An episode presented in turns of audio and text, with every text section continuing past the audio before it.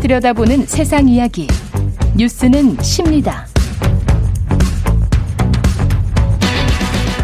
네, 정치, 경제, 사회 등 우리 사회 다양한 이슈를 심리학적 관점에서 풀어보는 시간 최경룡의 최강 시사 뉴스는 십니다. 아주대학교 심리학과 김경일 교수 자리에 나와 계십니다. 안녕하십니까 네, 교수님? 예. 안녕하세요. 오늘은 네. 아 요새 저 주식장이 계속 지금 떨어져가지고 아, 아이고, 지난 제가 한 가을부터 떨어진 게 지금 계속 떨어지는 것 같은데 그러게 말입니다. 그쵸? 네, 예. 네, 네. 저라고 여유가 아니죠. 이게 손절의 심리학, 주식 투자, 게다가 이제 인간관계까지 한번 알아보자. 이게 네, 오늘의 네, 주제인데요. 그 손절이라는 게 이제 주가가 떨어질 때 손해 보더라도 파는 것 이게 이겁니까? 이거죠? 뭐 예. 음. 일단은 그렇기 때문에 이제 손해를 보더라도 이제 추가 하락을 막는 그 건데. 추가 하락을 막는 네, 것 네, 네. 속으로. 네. 예. 어, 그러니까 쉽- 더 쉽게 말씀드리자면 예. 어, 그 손실에 대한 건 결국 내, 내 판단이 잘못됐다는 걸 인정하는 거죠.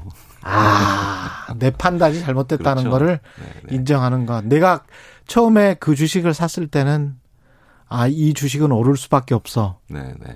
이렇게 생각을 했다가 그렇죠. 15%, 20%, 30% 떨어지고 나니까 아 이거는 내 판단이 틀렸구나. 음, 왜 그런 장면을 자주 봅니다. 그러니까 그거는 저도 예외가 아닌데 예. 뭐 그냥 다른 사람들이 산다니까 나도 그냥 산다 뭐 이런 진짜 그냥 묻지마 투자를 사실 투기에 가까운 거 빼고 예. 꽤 신경을 써서 투자를 하는 분들도 뭐 시총도 보고 CEO도 보고 그렇죠. 네, 그 어, 산업 분야의 미래도 보고 사업 그렇죠. 실적도 보고 다 보잖아요. 예. 어, 심지어는 요즘은 그런 걸 지금 보는 분들도 꽤 계세요. 이 기업이 얼마나 윤리적인가 이것도 되게 많이 오. 보고 보시는 분들 계세요. 예. 네, 왜냐하면 윤리적인 기업, 비윤리적인 기업이 미래가 이렇게 지금은 좋아도 그렇죠. 네, 떨어지기 쉬우니까. 그러니까 이런 걸 두루두루 보는데, 음. 두루 보는데 그럼에도 불구하고 이제 인정할 수밖에 없는 손실이 일어났다. 그러니까 잠시 뭐 이제 뭐 전전 전반적으로 이렇게 세계 시장 자체가 안 좋아서 그런 게 아니라 그렇죠. 인정할 수밖에 없는 하락과 손실이 일어났다. 라고 해도 이런 걸 두루두루 보는 분들도 음. 참으로 그 내가 봤던 요인들 왜냐면 내가 틀렸다라는 걸 인정하는 게 너무 이 사람들이 고통스럽거든요. 고통스럽죠. 네, 예. 그래서 그 왜 그런 얘기를 합니다. 내가 틀렸다라는 것을 인정하는 거는 사실은 뭐 심- 연구들을 보면 이거는 아주 아주 잘 살고 이거 잘 산다는 게 지혜롭게 살려고 노력을 하고 그것도 한 60은 돼야 가는 게 아니냐. 아 그렇습니까? 네, 그럴 정도로 그 왜 이제 실험에 참가한 분들이 손절, 아. 손실, 나의 잘못된 판단을 인정하는 건 참으로 이른 나이에 어려운 그 어, 역량이다라고 볼 정도니까요. 이게 안 된다라는 걸 내가 무언가 많이 부족해서다라고 꼭 고실 필요는 없습니다. 물론 음, 정당할 필요는 자연스럽 없겠죠. 자연스럽다. 그럼요. 정말 힘들기 때문에 누구에게나 그렇죠. 이게 심리학적으로도 주식 심리학이랄지 그 많이 연구가 되지 않았습니까? 어, 그럼요. 정말 많이 연구가 됐죠. 예. 그 2002년에 노벨 음. 경제학상 받았던 프린스턴 대학의 그 카레만. 예, 카나만. 예. 예. 저랑 이제 세부 전공도 똑같은 예, 예. 인재심이야. 다니엘 카레만. 네, 아, 네. 예. 마치 그래서 어, 다른 주위에 있는, 있는 다른 심리학자들이 네가 받았니 노벨상을 왜 이렇게 좋아하니라고 할 정도로 이제 저도 그때 많이 이제 그 관심을 가졌는데 최초로 이분이 노벨 경제학상을 심리학자로서 받은 분이에요. 그 네, 네, 네. 그렇죠. 예. 그러니까 그 전에 심리학자로 분류가 될 수 있는 분들은 계셨지만 음. 아예 누가 봐도 심리학자는 그분이 처음이었죠. 다니엘 카네만이었죠. 그렇죠. 그러니까 2002년은 저한테 월드컵과 카네만의 해로 기억이 될 정도인데 그러네요. 유명한 예. 이론이 있습니다. 그 예. 그거 있어요.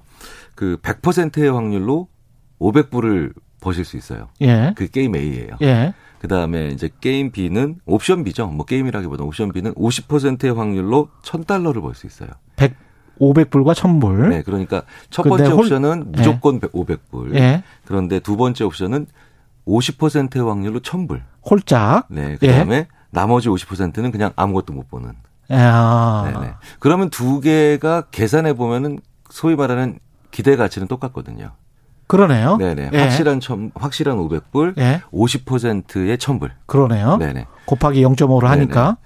그러니까 그럼 사람들한테 물어봅니다. 이거 어느 거를 선택하시겠습니까? 두 중에 하나를 할 수, 있- 선택할 수 있다면. 거의 일반 아닙니까? 그 그렇죠, 그렇죠, 그렇죠. 무조건 네, 뭐 네, 네. 500불 준다는데 그거 500불 받아야지 뭐. 그렇죠, 그렇죠. 방금 전에 표정이 약간 사행성 짙게 예. 변하시긴 하셨어도. 저는 사실은 2번으로 갈 확률이 높은 사람이에요. 상당히 좀 리스크 테이커 성향이 있기 때문에 그런 것도 관련된 연구가 있죠. 한국 예. 분들이 그래도 두 번째를 고르는 분들이 더 많아요. 예. 한국 분들이. 그러니까 한국 사람들이 네, 사실은 외국의 대부분은 거의 압도적으로 이제 첫 일본인이죠. 그렇죠. 번째인데 일본인데 그럴 수밖에 없을 것 같아요. 네. 그래도 한국 분들은 한국인들은 B를 선택하는 사람, 두 번째를 선택하는 사람이 꽤 되긴 합니다. 음. 사실은 뭐 전 세계에서 제일 높은데요. 아, 한국 사람들이 네, 네.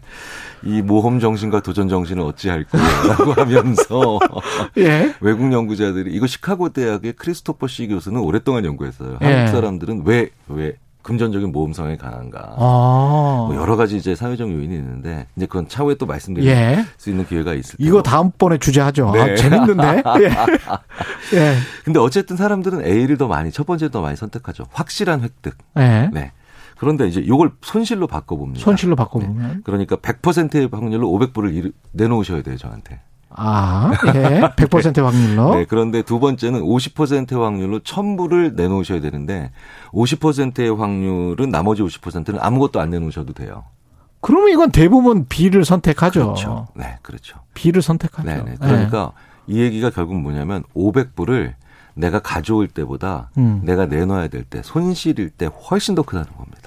그러네. 네, 네. 그러네. 네. 네. 그래서 뭐 그 영어로는 이제 그 논문에서 이제 카네만이 이렇게 쓰죠. loss room larger than gain. 그러니까 아. 이제 우리말로 표현하자면 손실은 획득보다 우리에게 더 그렇죠. 큰 액수로 보인다. 예. 그러니까 만 원을 제가 드리면 만 원 갖고 설렁탕 한 그릇 사 먹을까? 뭐 이런 생각하시지만 예. 오늘 만 원 잃어버리시면 그 만 원 가지고 할 수 있는 일이 엄청나게 많이 생각나거든요. 그렇구나. 아, 사람은 정말 손실을 너무너무 싫어하는 거군요. 그런데 그 손실이 내가 만약에 어떤 주식을 샀는데 다 100만 원어치를 샀는데 예. 30만 원의 손실이 일어났어요. 예. 그러면 그 30만 원으로 할 수 있는 일들이 너무 많이 생각나기 때문에 음. 그래서 그 30만 원이 다시 메워질 때까지 아. 복구될 때까지 사람들은 그 30만 원에 대한 가치가 커 보이기 때문에 안절부절하는 네, 아, 거예요. 쉽게 놓지를 못하는 거죠. 근데 안절부절하면 주식 하시면 안 되는데 사실. 은 그렇죠. 예. 그래서 그것도 연구하는 최근에는 그것도 연구한 심리학자들이 있어요. 예. 자, 100만 원을 투자해서는 30만 원이 났습니다. 음. 그런데 이, 이 다른 옆에 있는 다른 주식이나 다른 걸 투자하시면은 사실은 상당히 복구하실 수 있거나 그다음에 상당히 더 크게 벌 수 있습니다. 라고 해도 손절을 못 하시는데 음. 되게 재밌게도 그 30만 원을 명시해 버려요. 예. 이 주식 사셔서 30만 원 손해 보셨죠? 요 옆에 있는 주식 사시면 30만 원을 벌 수 있습니다. 이러면 30만 원의 가치가 딱 들어맞기 때문에 아, 옮긴다? 네, 네. 그러면은 손절을 못 하시는 분들한테는 그렇게 뭐 그 금융 뭐 뭐라 그러죠? 재무 관리사 이런 분들이 그렇게 좀 조언을 그렇게- 해 줘도 네, 네, 되겠네요. 네, 네. 그러니까 그분의 손실을 좀 더 구체적으로 언급하시면서 이게 나을 거다. 아. 라고 해주시는 게 더 낫다는 거지. 그게 더 진짜 분명한 답이라면 아. 그냥 이게 더 좋다. 예. 혹은 이게 더 낫다.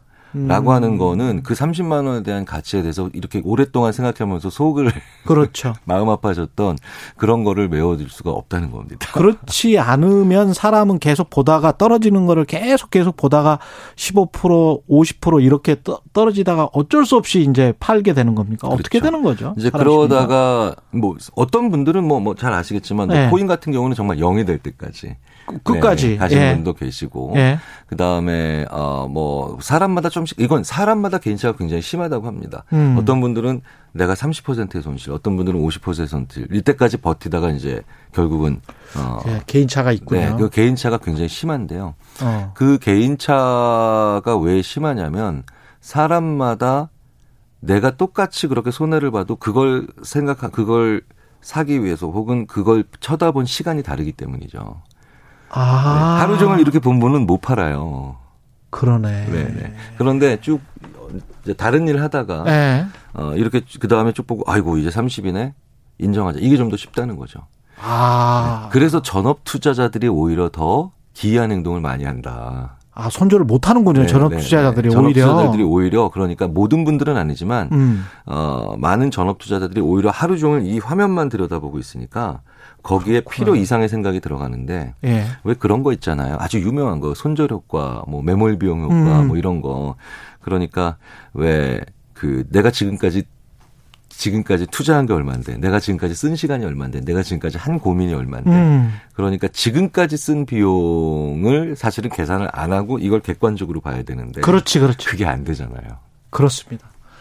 선크 코스트를 절대 매몰 그렇죠. 비용을 생각을 하지 말아야 돼요. 네. 예, 그게 현명합니다. 그런데 인간관계에 관해서도 네, 네. 시간과 돈 투자 때문에 뭐 마음 고생한 것 때문에 아- 안 되는 분들이 있잖아요. 그렇죠. 그러니까 사실은 뭐 손 그러니까 그냥 절교 혹은 음. 손절까지는 아니더라도 상당히 거리 두는 게 좋은 관계들이 있어요. 음, 그러니까 어 사실은 정말 나한테 안 좋은 사람, 나 힘들게 하는 사람은 만나면 안 되잖아요. 예, 근데 정말 50대에 들어와서도 제 주위에 이런 친구들이 있습니다. 야, 그래도 내가 걔랑 보낸 시간이 얼마인데. 그렇지, 네. 그렇죠.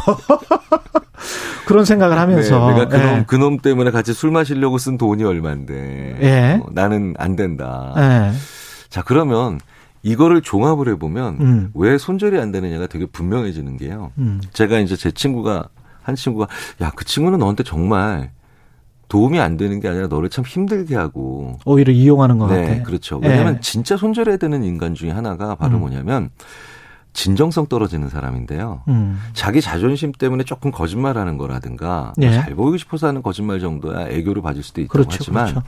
진정성이 떨어진다라는 걸 그 캐나다 캘거리 대학의 이기범 교수님이 어떤 사람이 진짜 안 좋은 진정성 떨어지는 사람이냐라고 봐- 음. 보냐면 자기 의도나 자기 이득을 숨기면서 너를 위해서 하는 거야 혹은 대의를 위해서 하는 거야 이게 최악의 유형이라고 보통 얘기를 하세요. 그 드라마에 나오는 사람이다. 드라마, 네. 드라마에 나오는 예, 우리 모두 악한 알- 사람. 우리 모두 알잖아요. 예. 직장 생활하면서 정말 나쁜 상사 이게 다 자네를 위해서 하는 예, 얘기일세. 그렇죠. 일 시키면서 근데 예. 사실은 자기를 위한 건데. 아, 네, 네. 그래서 자기 의도를 숨기는 사람이 가장 우리를 힘들게 하고 그 다음에 그 관계가 꼬이는 거거든요. 음, 제가 오죽하면 그래서 회의 때 어, 상무님들한테 어, 이 회의는 어, 나를 위한 회의야라고 얘기하라고 해요. 차라리 차라리 그러면 내가 수혜자라는 걸 인정을 하면 음, 아, 그 사람이요. 그 사람이 아, 나는 이 사람을 돕고 있는 거구나. 그럴 라고 하면서 그럴 네, 수 있네. 훨씬 더 그러면 흔쾌해질 수 있는 게 많아요. 예, 내가 뭐 어차피 같은 동료고 뭐 직책이 좀 낮으니까 네, 네. 도울 수도 있는 거지 뭐 이렇게 생각해 버리면 되잖아요. 그렇죠. 예. 그런데 정말 안 좋은 관계는 음. 그걸 숨기는 의도를 숨기는 관계죠. 자, 그런데 이렇게 자기 패를 숨기면서 나를 이용하는 관계는 정말 손절까지 하셔야 되는데 그래도 안 된다. 주식도 정말 안 바- 정말 아, 나쁜 주식인데 끝까지 들고 있는 것처럼 음. 이게 바로 뭐냐면 제가 그 친구한테 걔랑 헤어져라고 얘기해봐야 별 소용이 없고요. 음. 꽤 괜찮은 다른 동창들을 자꾸 만나게 해야 돼요. 아, 이거 네, 똑같구나. 네, 네, 아까 네, 주식이랑 네네. 그러니까 우리가 손절을 못하는 건 내가 정말 열심히 잘 공부하다가 정말 사고 싶은 주식과 그 다음에 사람도 아 내가 정말 참 이 친구는 만나고 싶다 이런 사고 싶은 주식과 만나고 싶은 사람이 평소에 평소에 없기 때문에 네. 그렇기 때문에 손절이 안 되는 거죠. 인간관계도 주식도 포트폴리오를 잘 구성해야 되겠습니다. 네, 우리가 대안도 많이 찾아놔야 되고. 그 저도 그래서 예. 이게 가끔 이렇게 이제 동창회나 아니면 왜 고등학교 졸업을 보면서 아 이놈 내가 고등학교 때 참 친하고 싶었는데 음. 한 번을 졸업하고 못 보네 그런 사람 있죠. 이랬잖아 있잖아요 어. 예, 있어요, 있어요. 그래서 예. 제가 아 저도 이제 저라고 뭐 제가 심리학자라고 해서 뭐 뭐 사람의 마음을 다 아는 것도 아니지만 그걸 이론으로 안다고 해서 실천이 그러- 되는 니 그렇죠. 그래서 아 나 진짜 이놈 좀덜 만나야 되는데 딱 이러고 있을 때는 음. 제가 저한테 합니다. 그 친구한테 오랜만에 예, 전화해서 오랜만이 아니라 거의 뭐뭐 그렇죠. 그렇죠. 이중에서는. 수십 년 만에. 뭐 야, 나 네 동창인데. 어, 그럼 그 친구도 기억하는 경우는 더 흔쾌하게 우리 한번 만나서 점심이라도 한번 먹자. 그렇죠. 네네네. 이렇게 그냥 그 느슨하지만 다양한 관계를 좀 만들어요. 네, 아. 만들어요. 예. 그 김정훈 박사님이라고 계시죠 문화심리학자. 예, 예, 예. 예. 네, 그분이 진짜 명언 제조기인데 예. 그 김정훈 박사님이 하신 말씀 중에 사람이 외로움에 견디다 못해 나쁜 관계로 도피한다라는 말을 하세요. 자주. 아. 아, 그렇구나. 나쁜 남자에 빠지는 경우. 그렇죠, 그렇죠. 예. 그러니까 내가 외롭지 않아야 되는데 예. 외롭다라는 게 무슨 얘기냐면 소수의 깊은 관계에 너무 집착해서 그래요. 아, 예, 예. 그러니까 이 삼국지를 잘못 읽으면 안 된다고 제가 농담으로 그러는데 예. 말씀드리는데 유비관우 장비, 이 도원결이 같은 거에 너무 집착을 하다 보니까 나쁜 관계인데도 손절을 못 하는 겁니다. 느슨하지만 다양한 관계 느슨하지만 다양한 네, 네. 게. 필요합니다. 야 오늘 많이 배웠습니다. 또, 예. 아주대학교 심리학과 김경일 교수였습니다. 고맙습니다. 네, 감사합니다. 예. KBS 1라디오 최경령의 최강시사 듣고 계신 지금 시각 8시 45분입니다.